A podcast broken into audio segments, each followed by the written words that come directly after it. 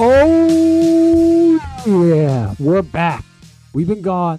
It's the dead period of the NBA season, but Above the Break is back, and we have a guest because we are talking Celtics, Divine Sweatervention with Alex Goldberg of Celtics Lab, and most importantly, the bassist. He slapped the bass. Yes, not upright, sideways, cello, of the indie pop band, which I saw live and I very much enjoyed, Divine Sweater. So Alex, tell these plebeians what's up. Hello, plebeians. Nice to speak to you. I'm Alex. It's really fun to be on here with Above the Break. I'm a passionate Boston Celtics fan who you can check out on Celtics Lab podcast of the CLNS Media Network. And I am also, as mentioned, the bass player for the indie pop darlings, Divine Sweater. If you haven't heard of us, look us up on Spotify, SoundCloud, Apple Music, YouTube, whatever streaming or social media platform you use. We're there. We just released a big fat whopper of an album in May. We just wrapped up our first big tour off of that album. And we got to meet Nevin at the show in DC, along with many other shows. So check it out if you like music, and check out Celtics Lab if you like the Boston Celtics. James, are you an indie pop guy? Because I get the sense you're like, give me some New York rap. Yeah, New York rap is my primary bag, but I like indie pop stuff, man. I listen to a lot of things. I listen to a lot of R&B and jazz, and even a little bit of like metal or punk or whatever you like, you know, and definitely some indie pop stuff as well. So yeah, man, keep it flexible. I am also a big appreciator of the New York hip hop scene, as is our drummer Chris and our keyboard player Steve. So we definitely are big fans of all that. Well, if you ever want to go the indie pop Linkin Park route, I got a rapper up in St. John's, Newfoundland, who might be able to drop some sick verses for you. His name is James Piercy. I think we've been waiting to eventually break into rap rock. You know, it's been kind of a long time coming. And, you know, I think we think of ourselves as Limp Bizkit for girls who cry to themselves to sleep on antidepressants. So, man, who isn't waiting to break into rap rock these days anyway? Exactly. All right. Well, before we get into the episode, which we're going to be talking about Celtics, because we have a Celtics expert, even though I'm not even sure if you're Irish, which lowers your expert tier understanding of the franchise, I'm sure, by 0%. But I want to just hang out with Irish people. I mean, dude, they're everywhere. We're everywhere. We're like, we're a part of all of the whites I meet. It's ridiculous. I cannot. The potato famine ruined this country and Ireland. More Ireland. More still. So Ireland. Yeah. Okay. But I think it's somewhat humorous how I met Alex. I was at Comet Pizza / Comet Ping Pong to see a show for a guy on my soccer team who I think they were like, what, the headliner, Dorinda? And Dorinda, they were opening for us, yeah. Yeah. And, or I don't know, I was drunk. So I'm going to preface this whole story with I might have been drunk, but probably 100% was. And Divine Sweater came on, and it was indie pop, and I am a big indie pop fan. And I was like, oh, shit, this is the type of music that I liked when I still was, like, actively, like, trying to increase my musical catalog.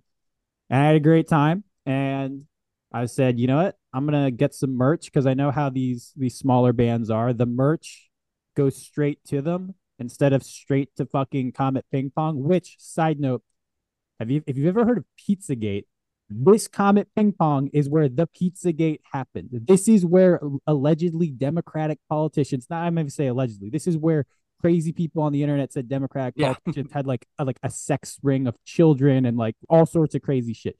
This was that venue, okay? So we're in the weeds, okay? Yeah. And so I go up and I get the merch. I'm talking to the lead singer. I don't know. I forget her name. Megan, lovely woman. Megan is great. And we're just shooting the shit. And somehow basketball came up. And I was like, oh, yeah, I love basketball. I actually do a basketball podcast. And she goes, well, guess what? Our bassist does a basketball podcast. And I'm thinking, indie pop band, basketball podcast. This shit's probably has fewer listeners than Above the Break. Then I find out, no, it's Celtics Lab. And I said, Nevin, you're drunk. You have one chance to make friends with someone who's a somebody. And so that's how we met. We'll take it. Well, I distinctly remember meeting you for the first time. And I think the reason that Megan asked about basketball is because you were wearing a shirt which had a bunch of NBA logos on it. So I think that's probably what that was. But that show was a blast. It was so much fun. Again, really packed in crowd. We had, 110 people there or something. And so for you to find me and single me out amongst that crunch of people, I think was a really impressive feat by you and speaks to potentially your vision and awareness while visibly impaired. You did a nice job there. Look, man, I'm not saying I could average 10 assists a game while drunk. Point God. Yeah, yes, the drunk point God. Fuck all of this great backstory. Let's get to the meat of this and let's talk about the Celtics offseason, their upcoming season. And I guess we'll probably talk a little bit about what I have to imagine was a weird end of the season. So I think let's just kick it off with that, just to kind of set the vibe. How did Celtics fans react to the way the season ended for them? Yeah, it was a really weird year generally for the Boston Celtics, obviously starting off with, having a different coach a week before the season started, the Malcolm Brogdon trade, the kind of on-court play, which was at times dominant to the point of being silly, but plagued by all of these weird inconsistencies where the team just kind of seemed to lose focus over and over again in critical moments. It was a very kind of odd season for the Celtics. And I think the mood of Celtics fans after they lost in Game 7 in the Eastern Conference Finals was really anxious more than anything. Anxious about the future of the team and about kind of where this core was headed. Did this team kind of peak with their finals run against Golden State? Did they make the wrong choice in hiring Joe Mazzulla to be the head coach? What was going to happen with this rotation that, looked so good in the regular season and then really was underwhelming kind of the whole playoffs, even though they had some epic moments against Philly, for example, and nearly pulled off the most impressive comeback in NBA history, arguably, and only to fall short when Jayson Tatum sprained his ankle on the first play of Game 7, which I'm definitely not upset about. Yeah. Well, that... James can tell you a little bit about key players getting injured in key moments and causing him pain. Yeah, I'm a Rockets fan, which actually creates kind of a funny dynamic here as well, obviously, as we just snatched up Udoka. Yeah. But so the Nevin's referring to the Chris Paul hamstring, also known as the worst moment of my life, probably. So I remember that. I really thought the Rockets were going to win that series, man. I'm hurting for you. But yeah, that way, I think Şengün's going to be really good. No, don't bring up Şengün. James is the guy who's just give me Time Lord. Give me a guy like Time Lord. I am. Yeah, I'm very jealous of Time Lord, minus the health. Yeah, we'll see. Minus the health is always the case. Yeah, no, I don't know. I think there was a level of anxiety coming out of Celtics fandom after that the Eastern Conference Finals loss with regard to just the uncertainty that was coming into this offseason. I think everybody kind of sensed that something was going to shuffle up, that things were going to change. Obviously, Jaylen Brown's contract was kind of lingering over that whole thing, and we'll get into that, I think, in a little bit. But I think everybody kind of went into this offseason thinking, all right, what is kind of the plan here? What is the next step? Are we going to shake this core up? Are we going to run it back? Is the coach going to be safe? What is the kind of what is the thinking here? Because I think a lot of Celtics fans, myself included, at various points in the season believed that they really should have made the finals and they should have potentially been in a position to win the finals. Now, I will say about that, given how the playoffs went, I did not think that our chances against the eventual champions, Denver Nuggets, were all that great. I watched some highlights earlier today. I just don't think anybody was getting in Jokic's way this year. But I do think it's a relative disappointment to kind of bow out when the path was really pretty open for them. And, you know, I think heading into this new season, there are some things where it feels like we've kind of solved some issues. And there are some areas where I feel like, you know, we are kind of, the things are going to pop up again, and we're going to have to be ready to address those as they come. I also think that the second apron clock is ticking for this team in a real way. And I think that realistically, you know, I think the Celtics are going to be pretty good, but I also think that they now have a pretty clear and defined window of opportunity. And if they do not succeed in that window, there are going to be some significant changes. So James, what are your impressions of the Celtics season? Because, you know, I was very high on them. I think you were also incredibly high on them. It would be hard not to have been high on the Celtics, seeing as how they were awesome all season long.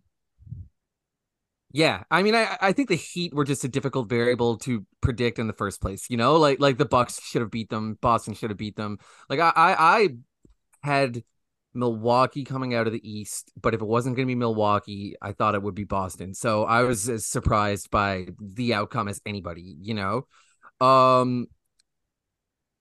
Didn't go that way. I wonder if adjusting to Mazzulla's system relative to Udoka's system, which I think is a little more like rudimentary, might have led to some of those inconsistencies and losses of focus throughout the season, and that maybe with another summer to adjust to Mazzulla's preferred style, which I think features a little more like a little more off-ball movement, a little more cutting and off-ball screening, and it's just a little more like complex. Maybe the Celtics with a summer to figure that out might look better next year, you know, and I also like the Porzingis acquisition. So I'm still high on where Boston stands, but it's definitely fair to say that second apron is like looming, you know, and like if we don't see a finals appearance, at least another finals appearance this year, who's to say what they might do next summer, man? It's a lot of things could happen. Yeah, I do think it's amazing that I think the Celtics, because they haven't won a championship like the Bucks did recently, I think the Celtics are really that team where, like, if they don't win a title, like, just everything's kind of a disappointment, right? Like, you know, the Bucks could come up short, but it's like they got theirs. Yeah. The Sixers, I think, are sort of in that vein, but they're so, like, they just, I was writing something about, like, the most valuable players in the league in terms of, like, their contract and, like, their relative to their production. And I ended the one about Joel Embiid being like, you know, when you have a player like this, like, you always have a chance to win a championship unless you're the Sixers and you're just, like, perpetually trying to make the situation as toxic and fucked as possible. And so, like, I think we could kind of, like, step them down. And it's like, you know, the only other team where it's like even the Suns, where you're like, well, if they don't win a championship, this is a disappointment. It's like, that's true. But, like, the window is so short and it's so right now that if they were to miss out, like, this season and next, like, it would be a disappointment. But I feel like the Celtics got to the finals with such a young core, and these guys are still so young and they're going to be there for so long that, like, the idea is that it's like you get that many bites at the apple with a roster this good. You should take something home. And, like, I don't like talking about teams in that way just because I think it's incredibly unfair because it's just really hard to win a title. And last season, I thought that they were the best team in the league. They had, like, all the best underlying metrics. And the Heat rode this wave of three-point shooting luck to the finals. And the Celtics' game plan, especially offensively, was we're good at hitting threes, and when we hit our threes, we're going to beat the shit out of you. And they ran into that monster called Heat culture, which apparently shrinks the rim when you bomb from deep. And it's just, I mean, and the other thing is this, they went down 3-0 and they forced a game 7. Like, I know that's one of those things where it's like, there's no moral victories and consolation prizes, but like teams don't usually do that. Yeah. And like, I know that's like not going to make the season feel better, but for all the like inconsistencies, all the like, why isn't this team better right now? Because I think that's like the main thing with the Celtics that I felt the past two seasons, because I've been super high on them, and it's always just like, why are they not better in this moment? Like, this is the moment where I don't need them to be great. I just need them to not be this bad. And it's like they just pick and choose the right moments to fuck up. And you're just like, yeah, stop doing that. It is very weird how, like, I think back to the Hawks series, right? Where, you know, the Celtics were up 3-1 pretty convincingly in that series. And I think everybody, myself included, thought, all right, this will be a gentleman's sweep. We'll get out of here and move on to Philly in round two. And eventually they did do that, but they had to do a full extra game's worth of minutes and miles because, you know, in the last 3 minutes of that game with a 10-point lead, the Celtics completely melted down. Marcus Smart started throwing the ball all over the place. Jaylen Brown got stonewalled on a bunch of shot attempts. You know, like, these things just kind of kept happening where they would play an extremely good game for like 46 minutes. And then the last 2 minutes, they would just completely forget how to execute, or they would start kind of jogging as if they, you know, a 10-point lead meant like, all right, we've won the game. And it's those little moments that really do kind of separate a very good team from a championship team. Like, you look at like Denver and how they kind of approach the playoffs. Like, Jokic was out there even when the game was, you know, over with 10, 12-point lead and 2 minutes left. Those guys didn't screw around at any point throughout the playoffs. Like, when they had a situation to close things out, they did it, and they did it over and over and over again. And I think part of that is that Denver team, I mean, those guys had really grown together over the past 3 years and knew each other, like, and their play styles and everything about that team extremely well. And it certainly helps to have, you know, the reigning two-time MVP playing at the way that he was. But like, that was a team that was really confident and clear in its hierarchy and its identity and everything that they were trying to do in those kind of late game pressure situations. For Boston, they never really quite had that. I think there was a sense that Jayson Tatum is supposed to be the guy in those situations, but there's also the reality, which is that, you know, every other team also knows that Jayson Tatum is going to be the guy in that situation. So, you know, you look at Miami, they were hammering him with doubles and with late switches and throwing absolutely everything that they possibly could to take Tatum off of his rhythm. And you would think, with the Celtics team being the way it was, that, you know, you've got arguably the best number two in the league in Jaylen Brown, it should be his chance to kind of step up and get things done in that situation. But I do think that Jaylen Brown is an amplifier. He is not a carrier. And I have a lot of respect for Jaylen Brown as a player. I think he's really, really good at so many different things. But I think the main thing that he brings to the table is that when Jaylen Brown is rolling, going up against the Celtics feels like going up against a tsunami. There's nothing you can do. He amplifies everybody else on the floor. He's not really a carrier. He's not a guy that will put the team on his back in the same way that Jayson Tatum is capable of. And too often in the playoffs, I thought that the Celtics, when in those late game situations, when the defense was completely keyed in on stopping Jayson Tatum at all costs, Jaylen Brown went into carry mode rather than amplification mode. And, you know, I'm a bass player, I'm a musician, I work a lot with amplifiers and things of that nature. And an amplifier is a really good tool for filling out an entire room and for making everything kind of sound together all at once. If you have one amp cranked up way too loud, it's going to ruin the mix and it's going to mess up the rest of the sound. And I think during this playoff run, to me, there were times where Jaylen Brown seemed like he had his mix a little bit off and his amplifier cranked up a little bit too loud when, you know, maybe Derek White had it rolling that game, or maybe, you know, like they were supposed to run the offense through Brogdon or Horford. And I also want to like be somewhat realistic, I think the Celtics make the finals if Jayson Tatum doesn't hurt his ankle. Like, I really do feel that way. And I think if they make the finals and lose to Denver in 5 games, I'm considering that season an objective success, even if they don't win the title. So it's not like there's a crisis going on for the Boston Celtics right now. But I do think that those little moments, those execution moments, late games, plagued them all season. And that is the difference between why they got eliminated and why they did not win the title. Yeah, man. Yeah. I want to pick up, Nevin, if you don't mind, on that music analogy a little bit. Sure. Because, and I may be spoiling one of our topics, but it's a free association, format here. So, but do you think that maybe you could say the Celtics are missing their bass player in a sense? I feel like Jaylen Brown is like a lead guitar, right? Like, okay, on a more functional, practical level, Brown is one of the best shot makers in the NBA, and he's one of the best finishers in the NBA. He can't handle the ball for shit, right? And so, like, he needs somebody else to put him in a position to succeed. And in a sense, I feel like that's the bass player, man. Like, they need a player that keeps the rhythm, that keeps the team focused and balanced. To me right now, if I could just pluck one player from the NBA and put them on the Boston Celtics, if I were a Celtics fan, it would probably be Tyus Jones, right? Mm. Like, I think they just need like a game manager, a floor general.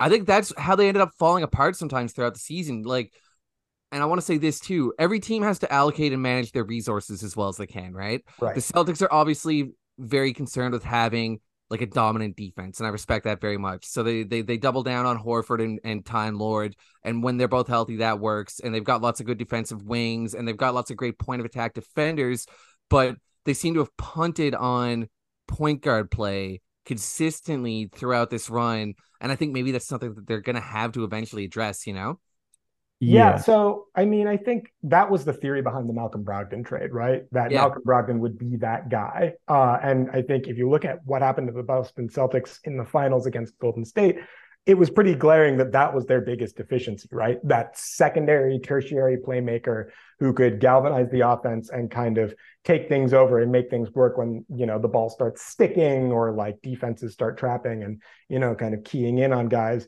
And I think, that was the theory. Obviously, Malcolm Brogdon getting hurt at the worst possible time is both predictable and also definitely not what you want if you're looking for him in that role.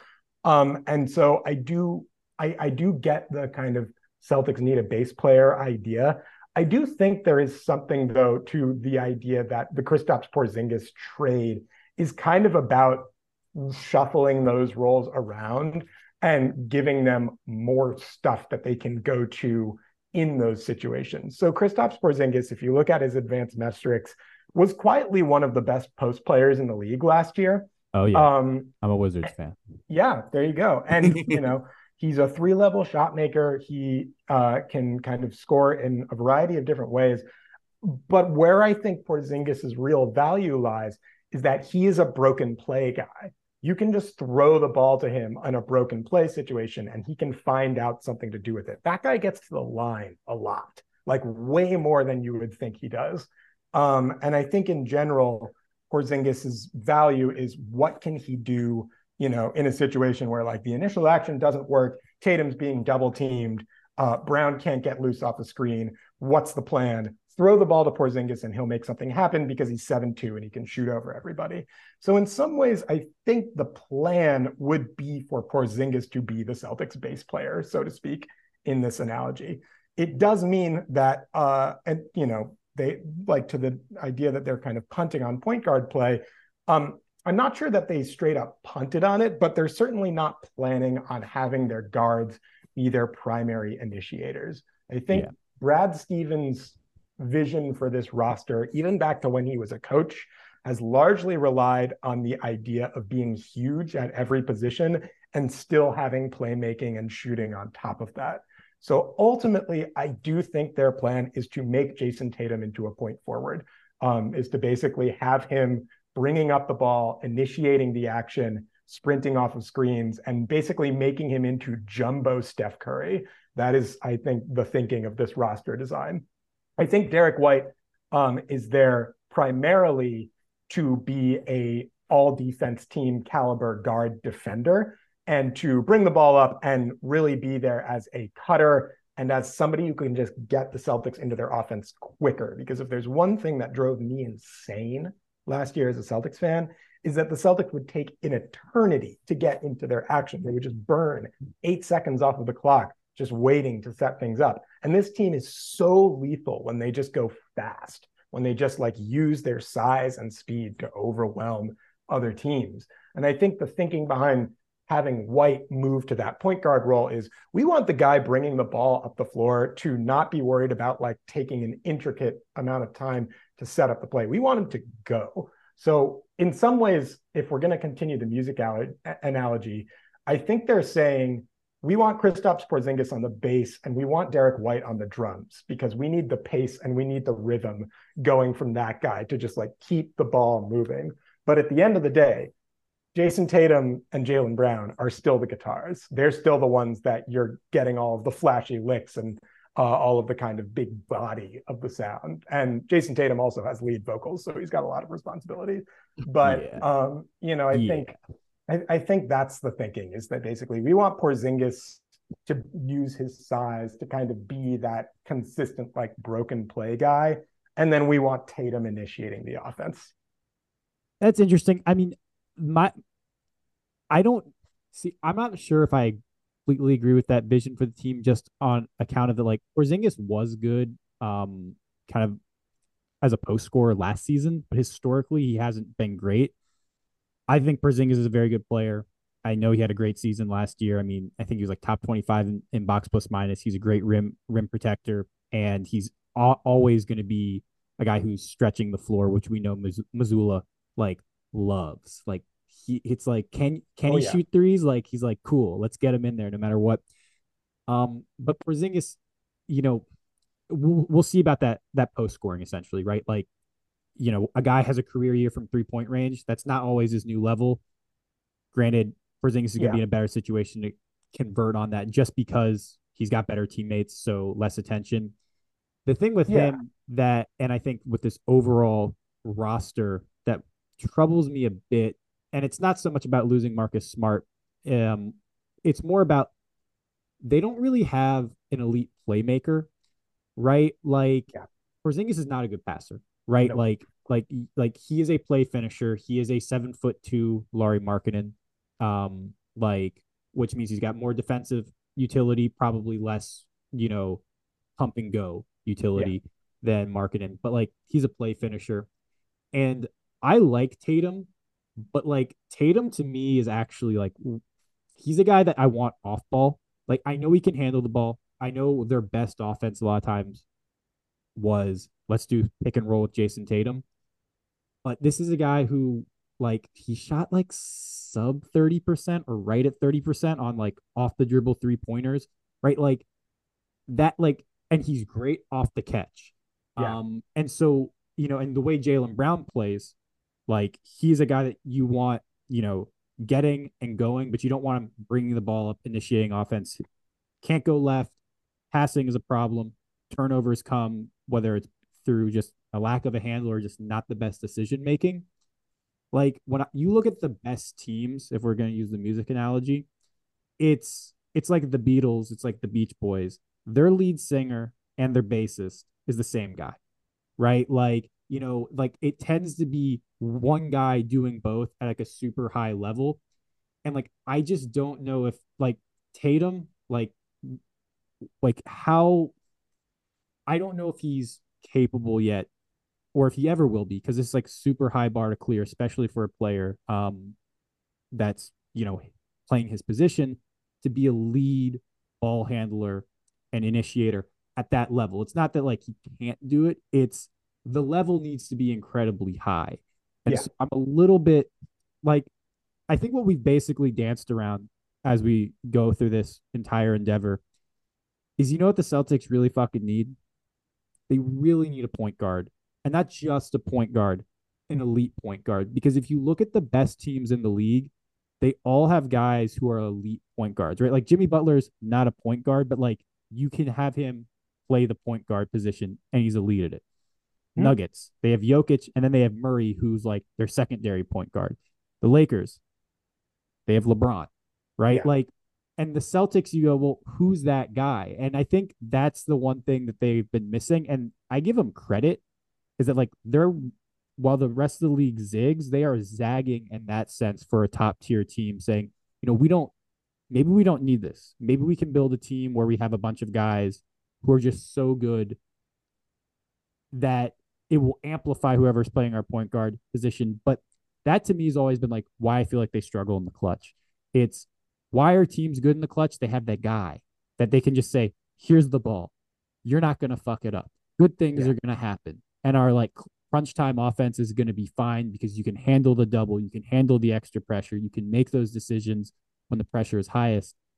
And they just felt like they've missed that. But I was looking this up before we recorded. You know, what's interesting is, you know, their clutch time offense 2 seasons ago through Doka was like dog shit. It was like, I think it was like maybe really the worst in the league. It was like historically bad. It was like, I looked at it, I was like, how did this team get to the NBA finals and go? I mean, they were sub 500 basically up until the All-Star break. They went 10 and 22 in games where there was like, you know, quote unquote clutch time, which is insane for a team that won as many games as they did.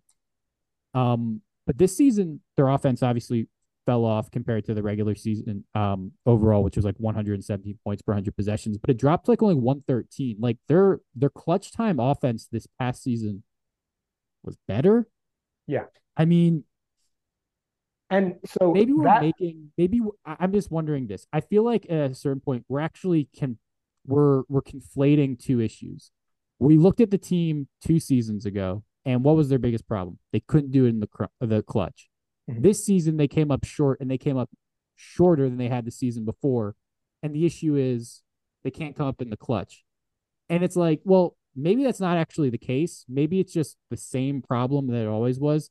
They don't have that guy, that like S-tier offensive initiator. And like, that's kind of what every champion has.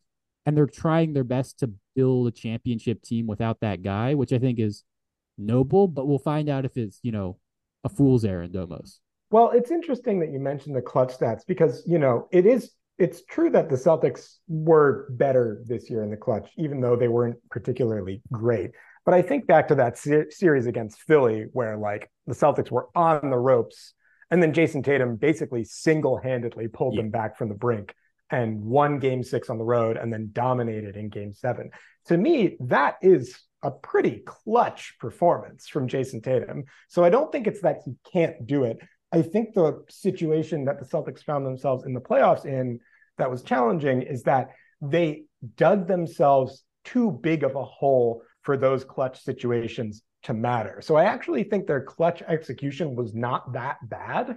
I think this problem is that they were letting go of the rope and losing focus in situations that were kind of not clutch situations, where they were just kind of giving away dumb games that they should have won. Like I went to Game 1 of the Eastern Conference Finals against Miami, and the Celtics came out flat from the jump in that game. They just never looked like they had their rhythm.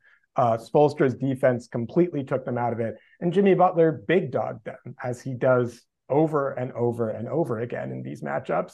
And to me, I think the issue was for me less, at least this year, was less the Celtics' clutch performance and more the games where the Celtics kind of dug themselves in such a big hole that they didn't even have a chance to deliver a clutch performance.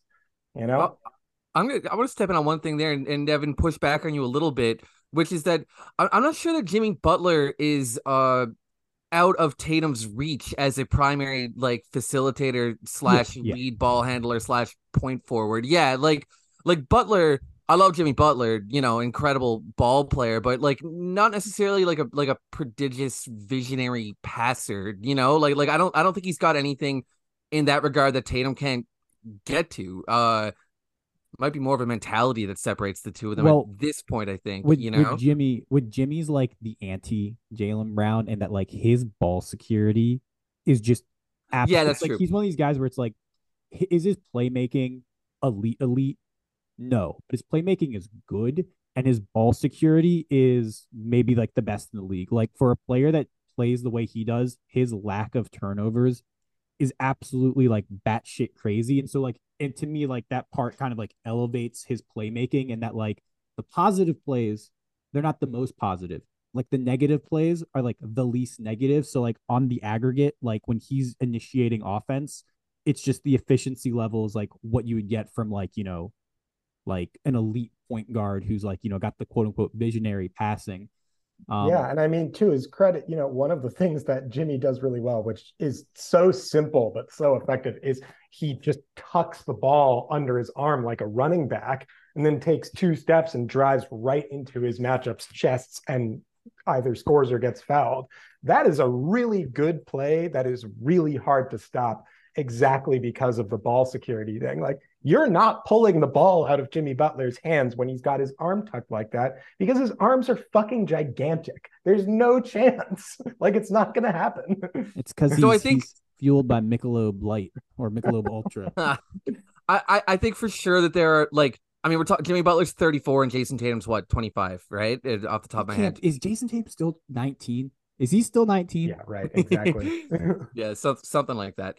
So, I mean, I think there are ways in which Tatum has better gifts than Butler too. I know that off the dribble, as a shooter, I know the off the dribble shooting isn't really there yet, but he's got more potential as a shooter. You know, like 100%. Yeah, like he's a better natural shooter. So, and he might even be a more creative passer. But you know, Butler's physicality is a big advantage, and that ball security, of course, is probably the biggest difference between them right now. Yeah. Okay, I have this great idea. We've been talking about the past. Fuck that noise. Well, we're going to talk about the past, sort of, but we're going to talk about how the past, the very recent past, is going to affect the future. And we like to call these off-season moves, and they are probably James' favorite things because he loves him a good fake trade. I don't know if he loves it, but he's got a love-hate job-related relationship with the fake trades. Just so you know, Alex, he's sure. If you want, if you're like, I need a Celtics fake trade, you got to hit up James. Be like, James, throw this bitch in the machine. Let's see what can happen. You would love my buddy Devin. He is a monster on the Fanspo fake trade machine. Love it. I love it. So let's just talk about the first major move that the Celtics did. We've talked about all the key parts of it. We basically alluded to it this entire time. But their trade of Marcus Smart, who, my God, when he got traded, the amount of times I heard he's the heart and soul of this team. I'm like, look, here's the thing. Like, this isn't Neon Genesis Evangelion, right? Like, the Evas don't have, like, there's not like these teams or Evas with like beating fucking hearts, okay? Like, like, what the fuck are we doing? The heart and soul of the team. Like, look, like, I know people say that shit because they love Marcus Smart. I love me some Marcus Smart. But they traded him for Kristaps Porzingis, a better player. Now, is he a better fit? We'll find out, and we'll talk about that.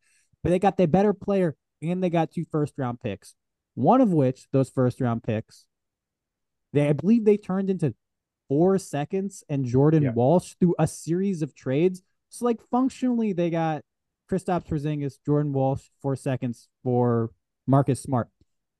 That seems, on the aggregate, James, like, if you were to do a fake trade, would you even think about making this trade? Because you go, you know, that seems maybe like the Celtics are like somehow winning this trade pretty significantly. I don't know why Memphis would do it. Yeah, I was definitely pretty surprised that Boston got draft capital back in addition to the best player in the deal. I don't really know how that worked out, but Boston fans don't mind. That's for sure. Well, I'm sure some of them do, and that's my next question. Is there like how large, like if we're doing polling, what's the polling on the how could you get rid of Marcus Smart and then the fuck yeah, we got Kristaps Porzingis? Like, what's the polling on those two? So I would say it's a borderline 50-50 split amongst Celtics fans, to be honest. And I understand why. You know, Marcus Smart, I think, was a hugely instrumental part for Boston in just getting to this point in the first place. Like, so Marcus Smart gets drafted right after the Kevin Garnett and Paul Pierce trades. Like, literally.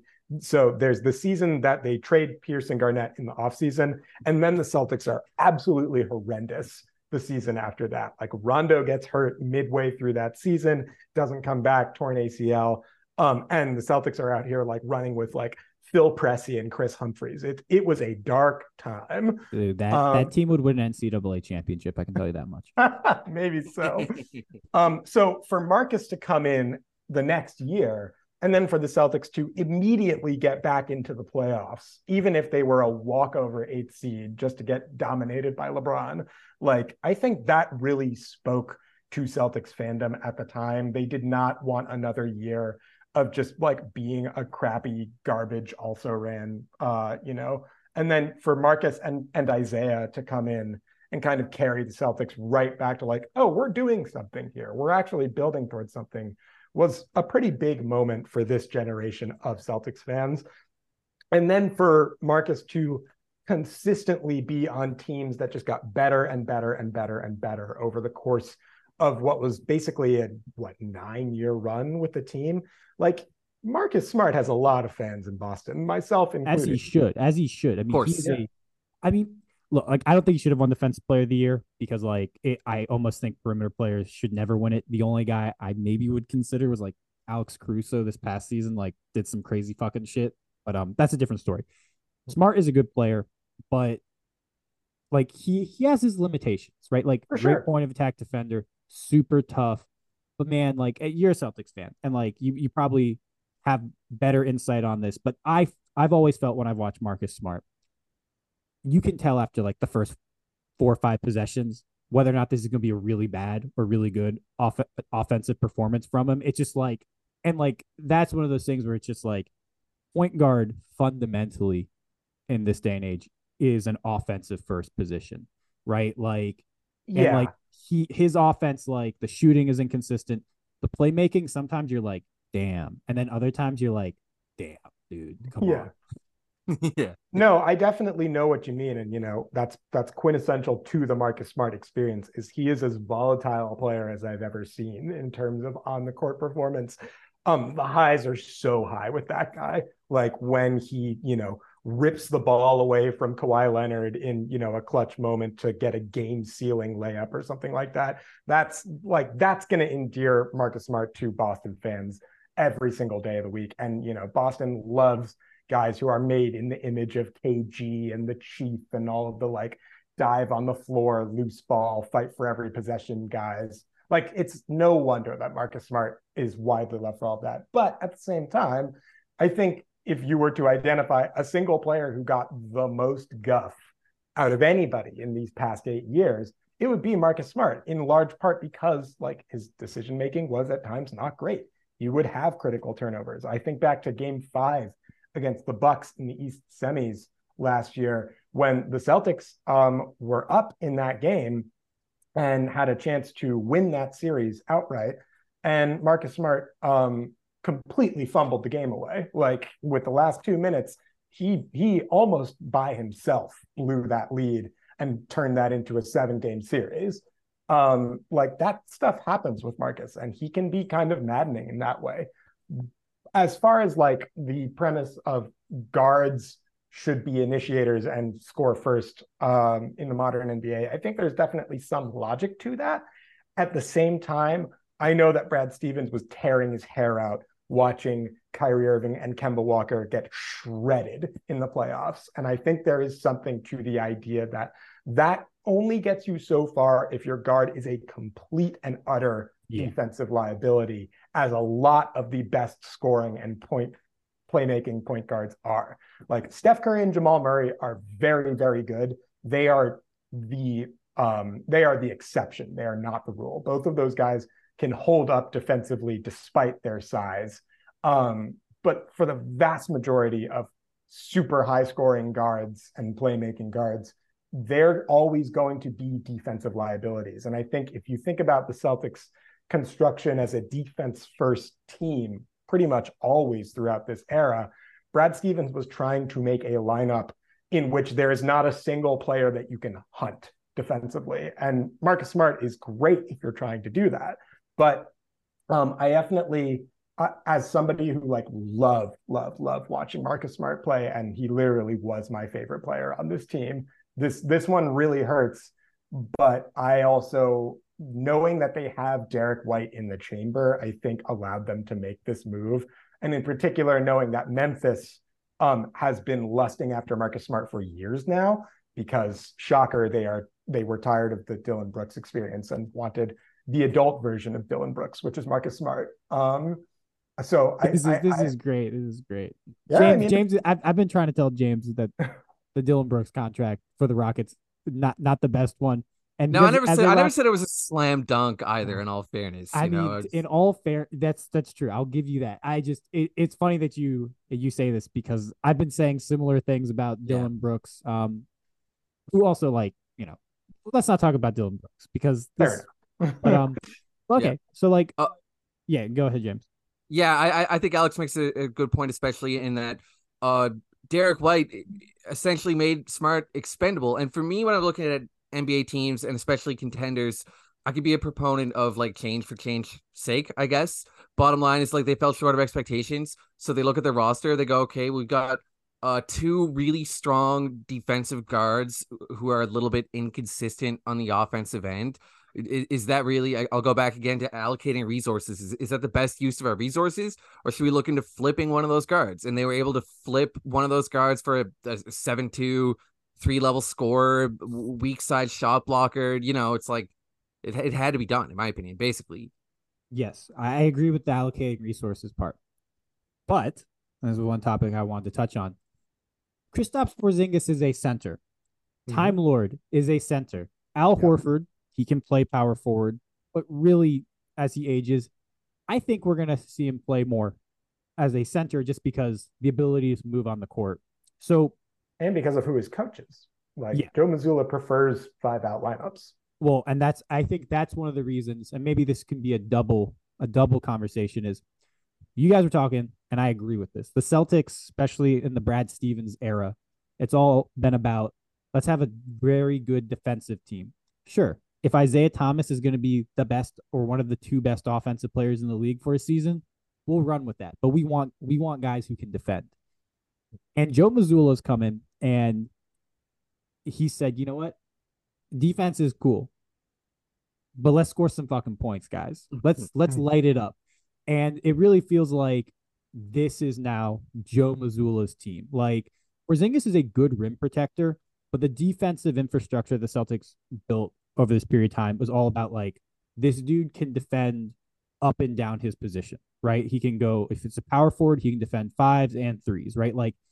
They wanted to build that kind of interchangeable, be able to switch, be able to do basically everyone can cover everyone type of stuff. And that's one of the things that I think is very different between Smart and White is that Smart, I think, can more credibly defend bigger players just because of his strength than White. So even though White has better length, I think he can he had no chance against Jimmy Butler because Jimmy Butler put a Michelob Ultra into his shoulder and, create a bunch of separation. And so now this is a very offensive, more offensive leaning team, less switchable. And they now have three centers. Mm-hmm. And what I kind of want to talk about is what the fuck is this center rotation going to look like? Because I could see all three of these guys being able to play with one another. Now, I don't see all three of these guys being able to play at the same time. But maybe that makes sense with the age and injury concerns of the trio.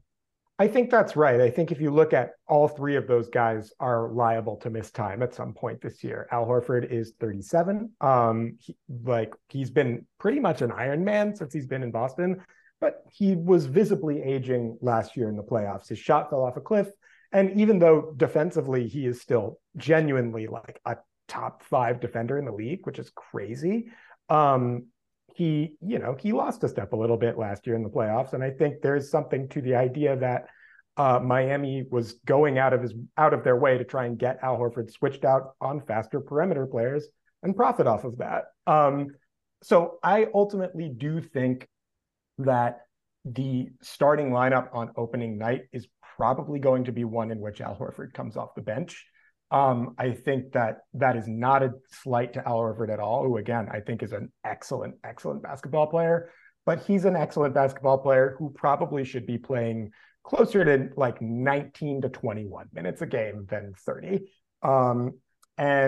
I think there is something to the idea of Porzingis as a kind of drop center on defense who's just there to patrol the rim, and getting back to what Robert Williams was so good at during the finals run, which is being this incredible rover giant beast who could just kind of run out and like disrupt passes and block shots in the three-point arc and just like generally obliterate people's offensive game plan. I think they definitely, they want to get back to Rob being that kind of free safety. And part of that is on Rob's health. Like he just needs to be healthy. He definitely got pushed around a little bit by just like really strong, really physical centers. And that is something he's going to need to work on. But I think ideally the reason why the Celtics feel comfortable parting with, for example, Grant Williams is because I think they plan to move Al Horford into the Grant Williams role to basically have Al Horford be a much better Grant Williams, which I don't necessarily disagree with. I think the reality is that all three of those guys can start if needed. And part of the regular season will be figuring out what actually works best for them in that sense. I think there's definitely a world in which I could see Mazzulla gravitating towards Porzingis at center and then putting Tatum at the four and then having a lot of shooting around them. That doesn't strike me as crazy at all. And I think the reality is that, you know, as far as flexibility for future moves goes, if the Celtics are going to be making a trade in the near future of any substance to change their rotation, the reality is probably that one of those three guys will be involved in that trade. I don't necessarily think that Kristaps Porzingis is a Celtics lifer. I think that he's going to be here at least for the next couple of years, and they're going to try that out. And if it doesn't work, I wouldn't be shocked at all if they're dealing him for somebody else. Yeah, I mean, they extend, he's on $36 million this season and they extend him for 2 years, $60 million, which is, dude, when you can extend guys in the NBA who are still in their prime and still good players and pay them less money, that's a good deal. It's really team friendly and tradable. Yeah, like as is, by the way, Robert Williams' deal. Oh yeah. I mean, if Robert Williams is one of those dudes where if he plays 65 games next season, his trade value is going to be through the roof. He's just one of those guys where all you need is like one healthy season for a team to be like, oh yeah, he's fine now. Yeah. Like, bro, like we might be looking with a Lonzo Ball situation, his knee down the line. I really hope that's not the case. I would hate that. Both those players I love, but it's just like the amount of knee surgeries and like all that stuff. James, do you have any, you're an Al Horford fan. You know, I'm a Porzingis fan. We're both Time Lord fans. I mean, we're fans of all three of these guys, I think. How do you think the center rotation is going to play out? And because I do agree that Porzingis and Time Lord would be your preferred go-to option. But Robert, like, everyone wants to preserve Al Horford's body because he's old, which I agree with. You know, he's one of those guys where I think he's still an elite player. 20 minutes a night. Start stretching that to 30. The production goes down and the ability to play in a deep playoff run, I think, starts getting lessened. But I also think that like Time Lord's body is so fragile that he might be the 20 minute per game guy because I think the upside he gives is so high, especially defensively. What do you think about Al Horford or Porzingis front line? Because I think that offensively, I mean, while I don't think it'd be good defensively, obviously, offensively, I mean, we're talking about like you could play five out and two in if you wanted, which I don't know how many teams could actually ever do that with the same lineup. I think a full-time Porzingis Horford pairing, certainly it's a pairing they can go to, you know, it's a lineup they can use, but as like a primary lineup, I think it's a little too slow. Mostly offensively. I think it's going to limit their transition opportunities and it's going to limit their switchability on defense. If Time Lord's not viable, like due to injury primarily, I would say that I would like the Porzingis Tatum formation a little bit better as the 5-4. I think this is the year that Horford hits the bench, man. As Nevin alluded to, Al Horford's like one of my 5 or 10 favorite players of all time, man. I don't know why. It's just so fundamentally sound across the board. I just admire a player that like does everything well. And I've always loved Big Al, but in this year's playoffs, man, my man looked pretty gassed. Like it pretty much looked like it was just about over. And I don't know if partly that finals run was like his last stand, you know, like Horford was just electric in that finals run. Maybe he left it all out on the floor, man. But last year he looked old and tired. And so I would be more inclined to go Porzingis Tatum. I think you get a lot of spacing out of that duo, and it's pretty Tatum's like a fairly versatile defender. He's not an elite defender, but he can guard across positions a little bit. So one way or another, you're going to have to design schemes that keep Porzingis in drop coverage for the most part because, he can't switch. Like, he gets cooked in space pretty readily, right? So that's why I agree that the optimal look would be Porzingis, Time Lord. It's just a question of Time Lord's health. Defensively, that's such a fantastic duo if Time Lord can just stay healthy. Time Lord is the free safety with Porzingis in drop coverage. It's going to be really difficult to score on that, I think. Damn, yeah, so Horford and Time Lord are both 20-minute a night guys now. Which I mean, that's the fear. That's the fear. I mean, that's not even a fear if you have Tatum playing the four, right? Well, I guess so. Yeah, that's true. But then you have to lean heavy into Porzingis, man. Yeah, I mean, I do think Tatum is pretty capable at playing the four. Like, worst comes to worst, he can definitely do that in a pinch, and Brown can slide over to the three, no problem. I also do want to say though that I think we got to give. This is obviously an Al Horford love fest, but we got to give a little more credit to my man who went up basically as the sole defender against the reigning MVP in Joel Embiid and kind of ate his lunch. Yeah. Robert Williams, I think, was never fully healthy throughout this entire season, even during the playoff run. You could tell that he was getting visibly kind of tossed around. Al Horford had a pretty tough road this time around with Clint Capella, Joel Embiid, and then Bam Adebayo back to back. And he held up pretty damn well up until basically the end of the series against Miami. I think that Horford has definitely still got some juice left in the tank. I think that it is going to have to be, though, in a diminished role because he was visibly gassed by the end, for sure. Yeah, the Celtics also, because of the Time Lord injury, had to lean into him playing pretty substantial minutes early in the season. And people don't tend to think about that, but it's just like the cumulative fatigue that you can acquire. We're like the first month of the season doesn't matter in the playoffs in most people's minds. But if there's real load and you're putting heavy minutes burdens on guys and they're not able to get a rest in the season, which is sometimes difficult, that can kind of rear its head. And you're like, man, they just lost a step. It's like, no, man, he's 38, 37. And it's the thing with the Lakers and LeBron. Yeah. It's the reason why they can't just – the reason why they needed depth is because LeBron is too old to play to carry you for 38 minutes a night in the regular season and then be good in the playoffs, right? And I think that's kind of where the Horford situation is at. Oh, let me say this too, man. Yeah. The thing with Horford, I think, is offensively, I think he's likely to be just about the same guy. The floor spacing has come around a lot the last couple of years, and there's no reason why that wouldn't hold. And he's always going to be an excellent connective passer with just a really good head for the game. I think it's on the defensive end that he started to show some cracks to where I thought the appeal with him was always that he could guard 3 through 5 and he was a good rim protector. And now it's he can guard fives and he's a decent rim protector. I think the slippage is happening on defense more than anything. And you saw that particularly in the NBA Finals in 2022 when Steph Curry was hunting Al Horford, and that is a real thing. And there were times where Jimmy Butler was doing it too. I think he is by virtue of his age not as ironclad as he was for sure. But if you look at the advanced metrics, as far as team defense goes, as far as floor spacing and floor balance and knowing where to be and shutting off angles, he's still truly a top 5 guy. It's kind of crazy to look at. Yeah, he's great. And as much as the Porzingis deal feels a little weird, if just on the surface level, if you're now we have 3 good centers, it's yeah, but the best teams play 2 centers a lot of times, right? And it's the modern power forward is either a small forward or a center who can do a bit more. But that being said, but I think we should try to send it home soon, buddy. Yes. I want to talk about 2 other things.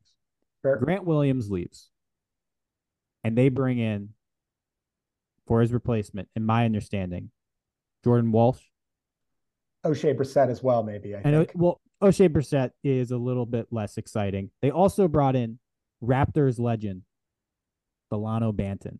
Yes. Okay. So out of these three guys, James, I know you're a big Walsh fan. I'm a huge Banton fan.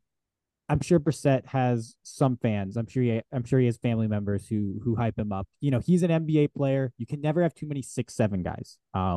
Unless no, you really can't. You can't. You can never have it. So who's going to step in and fill that Grant Williams void, you think, out of those three guys? Or is it someone else on the roster? And I'm not expecting these guys to play as many minutes as Williams, but to kind of take up that 3/4/ this guy can do a little bit more, a little bit of floor spacing. Which one of these guys do you fancy, as they say? So I will start by saying that in Boston, the Jordan Walsh hype train is absolutely off the rails right now. People saw the Summer League and were completely convinced that he is in line for 25 minutes a game. God fucking game. The amount of hype that's generated through Summer League, the Team USA and Team USA Select team. Sorry, this is a rant, but I got to go on it. The Team USA Select thing. People are losing their minds over Cade Cunningham because he had a good game in a scrimmage, in a practice. People are like, oh, look how good this guy on Team USA is against Puerto Rico. Puerto Rico is a motherfucking U.S. territory. Every guy on that team could play for Team USA if they wanted to. Like, think about that. These guys are literally the leftovers of this country in terms of talent. And we're out here being like, man, like, this guy's arrived. Look at this. I can't stand when there's not NBA games, not because I need to be watching NBA games all the time, but because the shit that comes out of people's mouths from all this lower level basketball, making these definitive statements about people's abilities against non-NBA players and projecting it onto their NBA career and season. It absolutely, it kills me. I hate it. I don't understand it. I wish it didn't exist. I want to destroy all of it. There we go. It's done. Please. So I do think the Jordan Walsh hype is kind of crazy. I like Jordan Walsh. I think that in like 2 to 3 years, he could be a potentially really good player. I think the clear favorite for that spot right now is actually not necessarily a Grant Williams type, but is in fact Sam Hauser, who was with the team last year. And I think shot the ball really well and had some surprising off the dribble like moments, as well as I think he held up defensively a lot better than I think a lot of people were anticipating.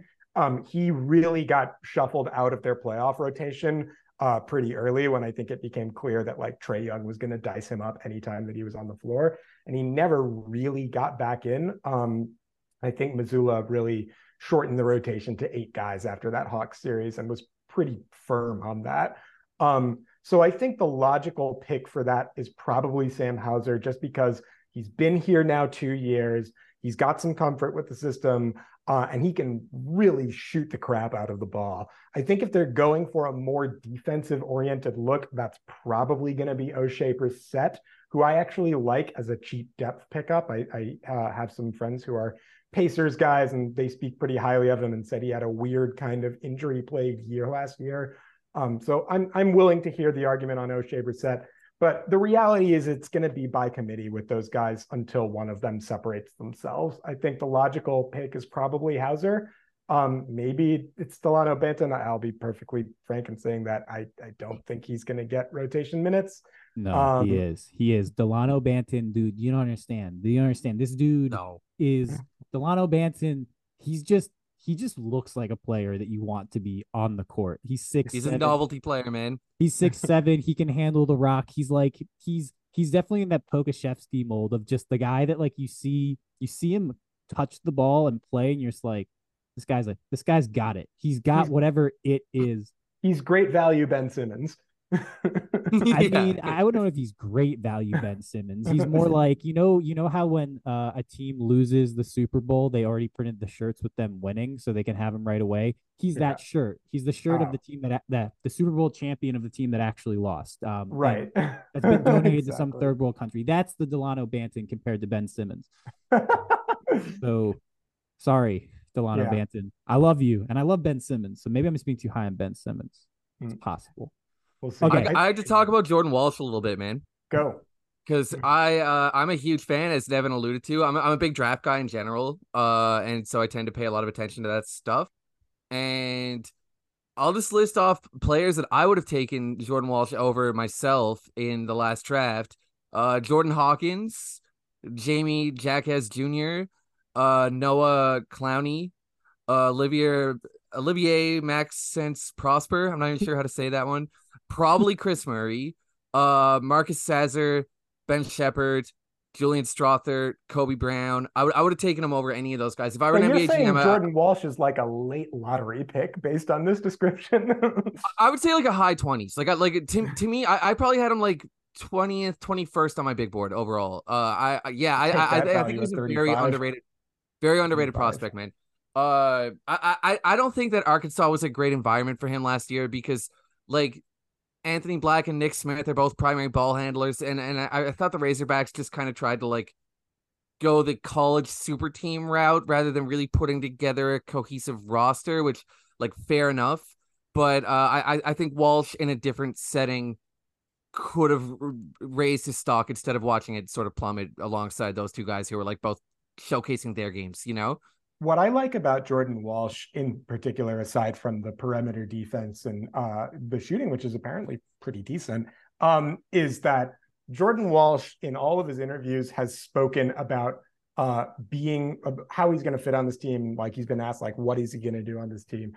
This guy knows exactly how he is going to make his money in the NBA, which is as a complimentary role player who can hit threes and defend the perimeter. He has no illusions about like, I'm the best player, I'm a superstar, y'all all slept on me, et cetera, et cetera. No, Jordan Walsh is here to play a role and to play it well. He spoke specifically about like in summer league, he wanted to mirror his performance to be as close to complimentary to Jayson Tatum as it could be. That is exactly what I want to hear out of Jordan Walsh. And I am like genuinely very optimistic about his ceiling. I think it's a little early to throw him into the rotation right away. But... Yeah. Oh yeah.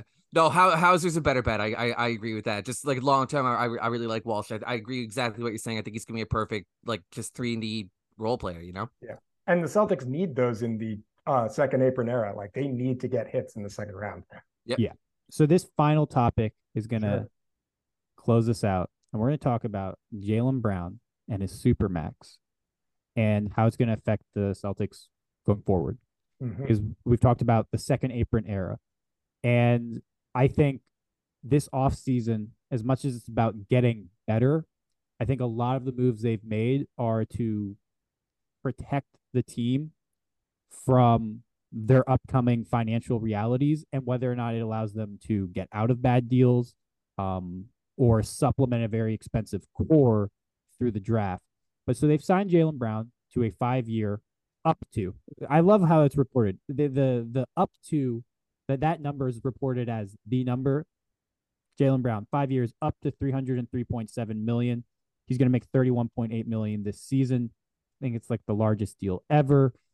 AD, of course, signed an extension where he got 186 over 3 more years. So you have Brown at 6 years. $335.5 million, and then Anthony Davis in Los Angeles, 5 years, $270 million, right? So this is kind of the new era of extensions and deals. Do we like? How do Celtics fans feel about this deal? Because I will say this first and foremost: I do not think Jaylen Brown is this type of player in terms of his value to the team.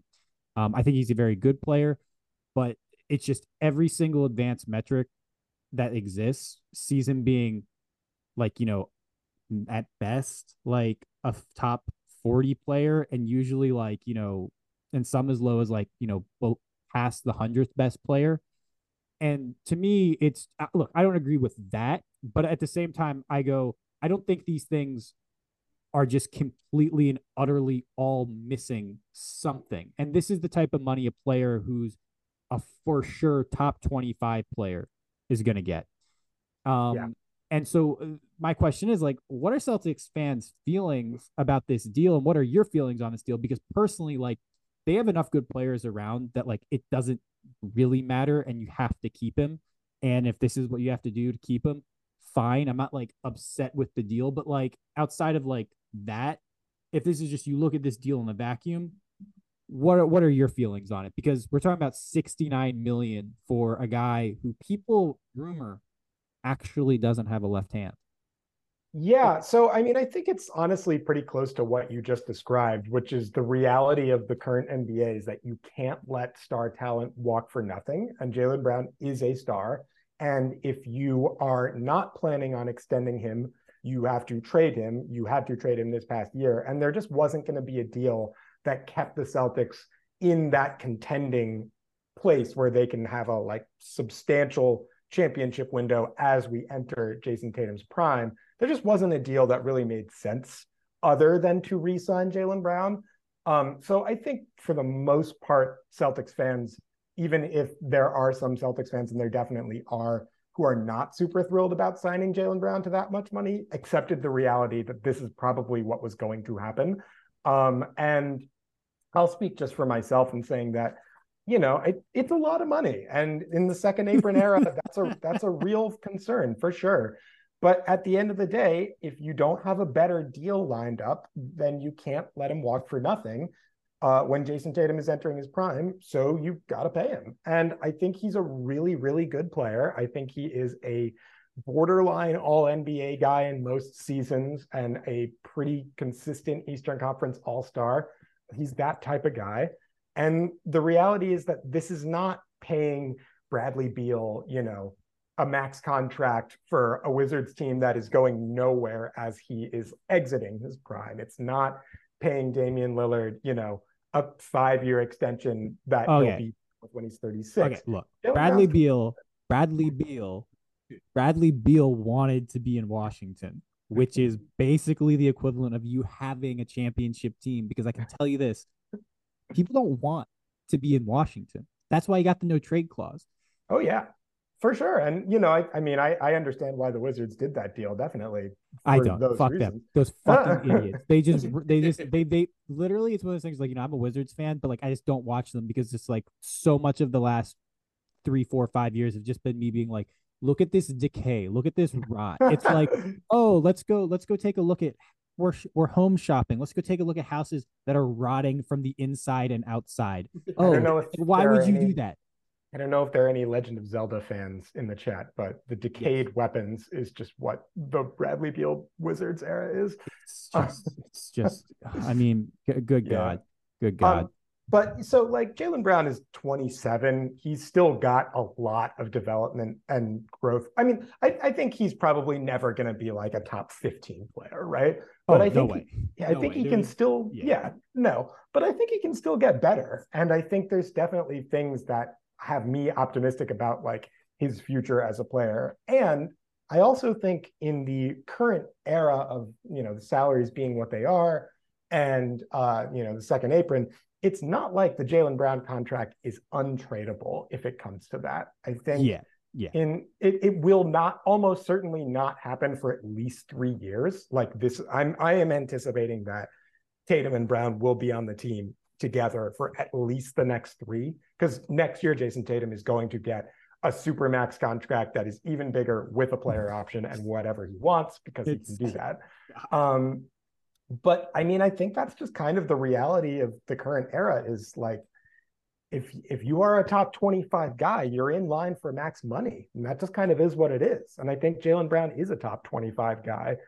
I think the Celtics also pretty much had no choice in that matter. Yeah. Like they had to do it. They couldn't afford to let him walk for nothing. And I'll you know, go out and say that like Jason Tatum at the end of the season in his like exit press conference specifically said, the most important thing to do for the Celtics this offseason is to keep Jaylen Brown. That's your franchise.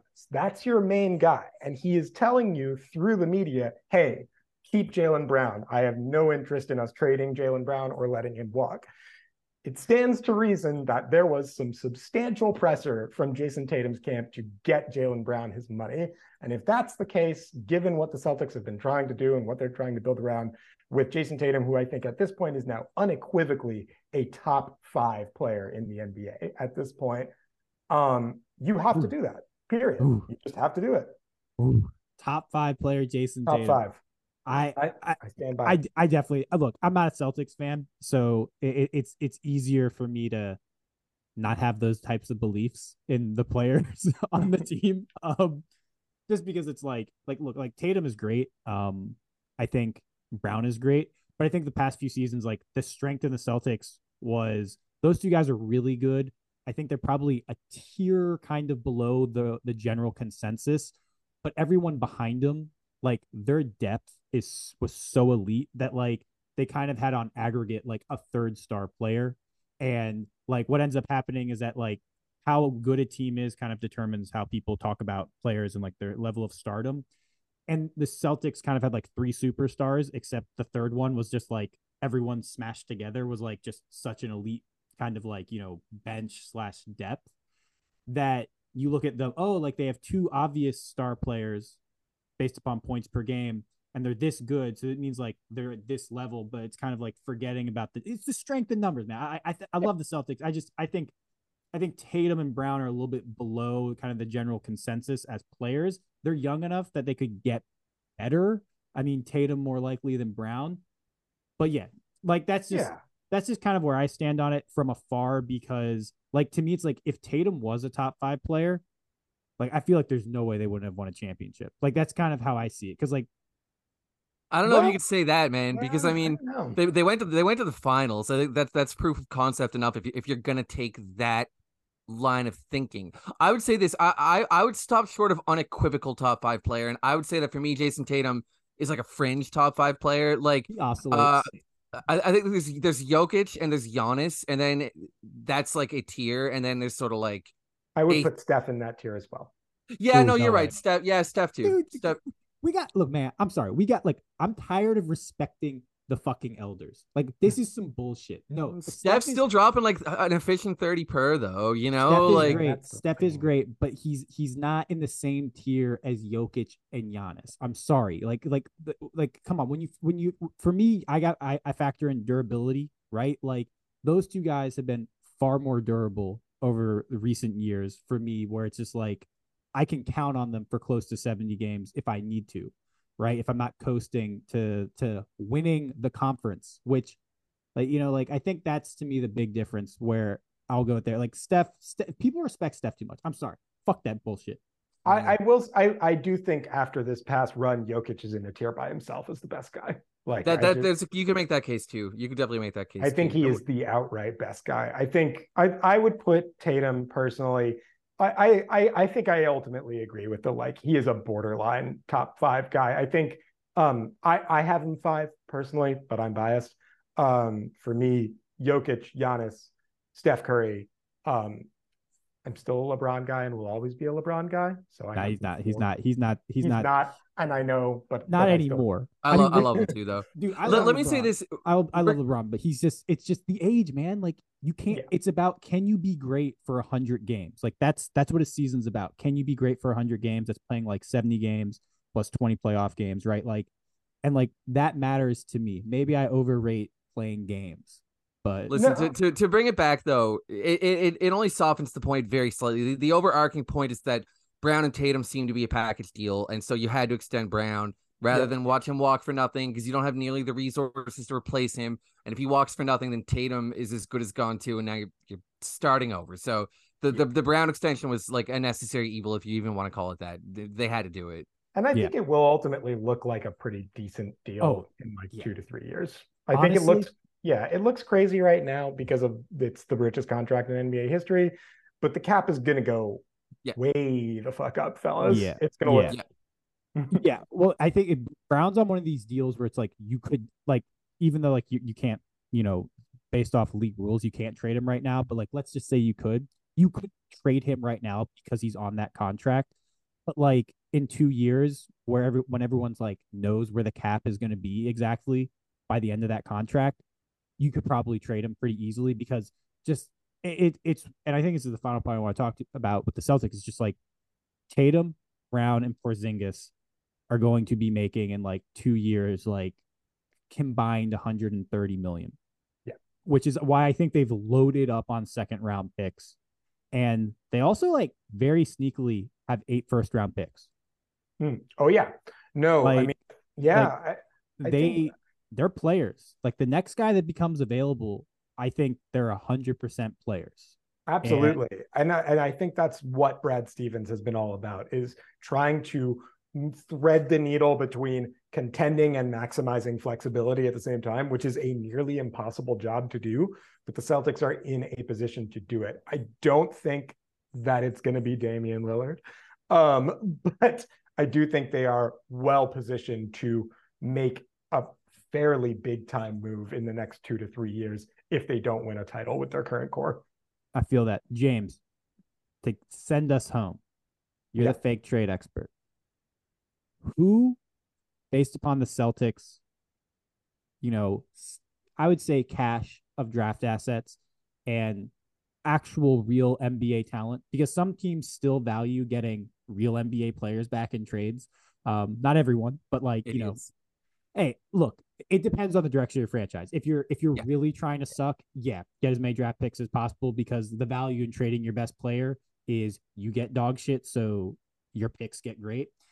But who do you see on the horizon that you think that they could go after that would make sense? Like, I don't know if you've thought about this much. I might be throwing this on you, so I'm going to kind of talk as it looks like you're looking at the computer to get some inspiration. I may or I may not be. I mean, in terms of like, I haven't given a lot of thought to like blockbuster type of like major acquisitions, because they don't need a blockbuster, right?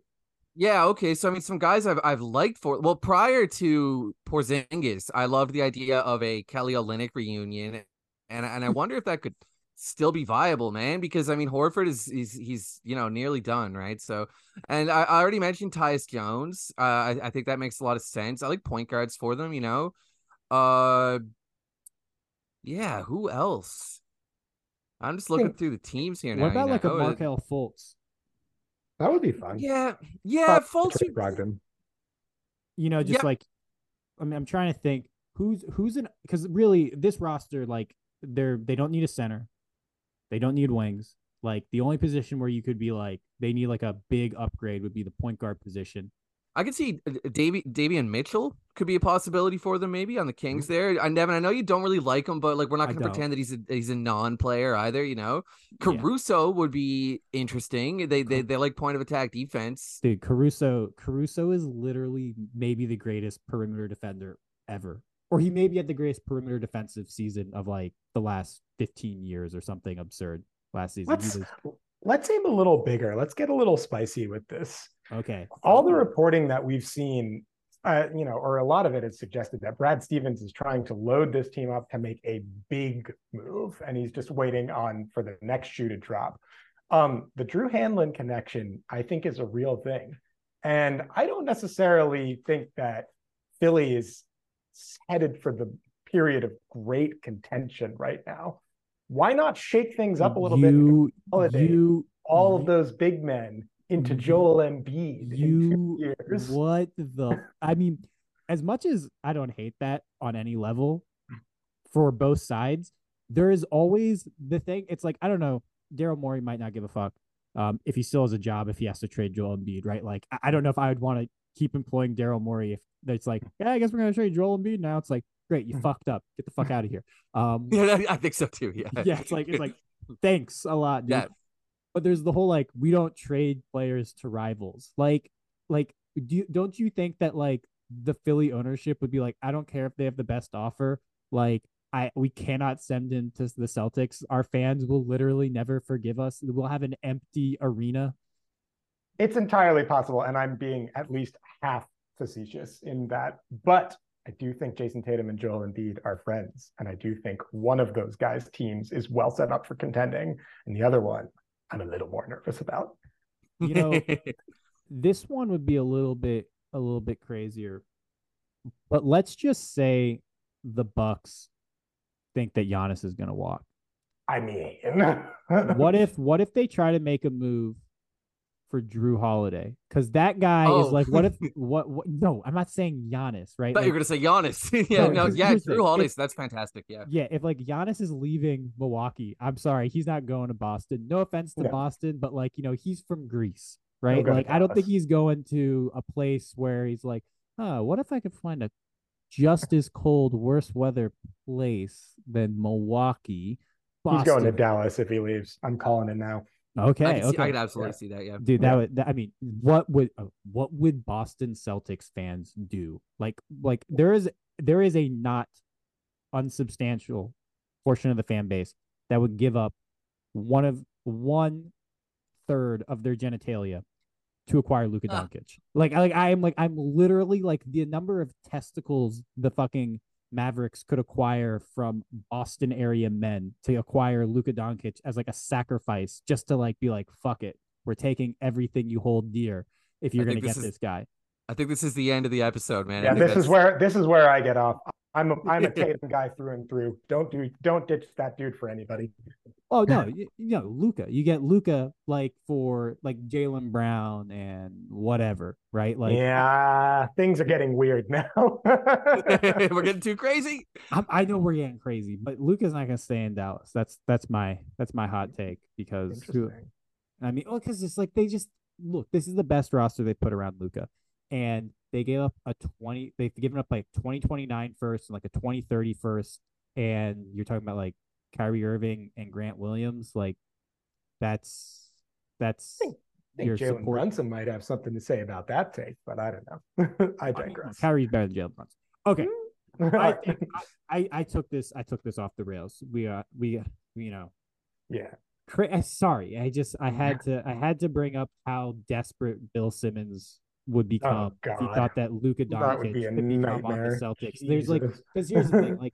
Deep down, everyone, no offense to Celtics fans, if there's any listening to this, everyone knows, or the general national vibe with Celtics fans is they love a great white player. And it's probably not fair just because they had Larry Bird, but that's the general vibe, is that they're looking for the next great white player. You're saying Luke Cornett isn't that guy?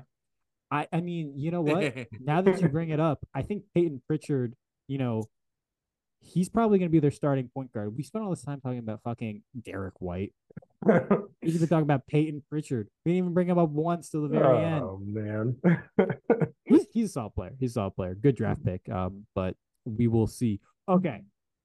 I want to once again thank Alex Goldberg for joining us. He's of Celtics Lab. If you are a basketball fan, if you're an indie pop fan, he's of Divine Sweater. Check out both.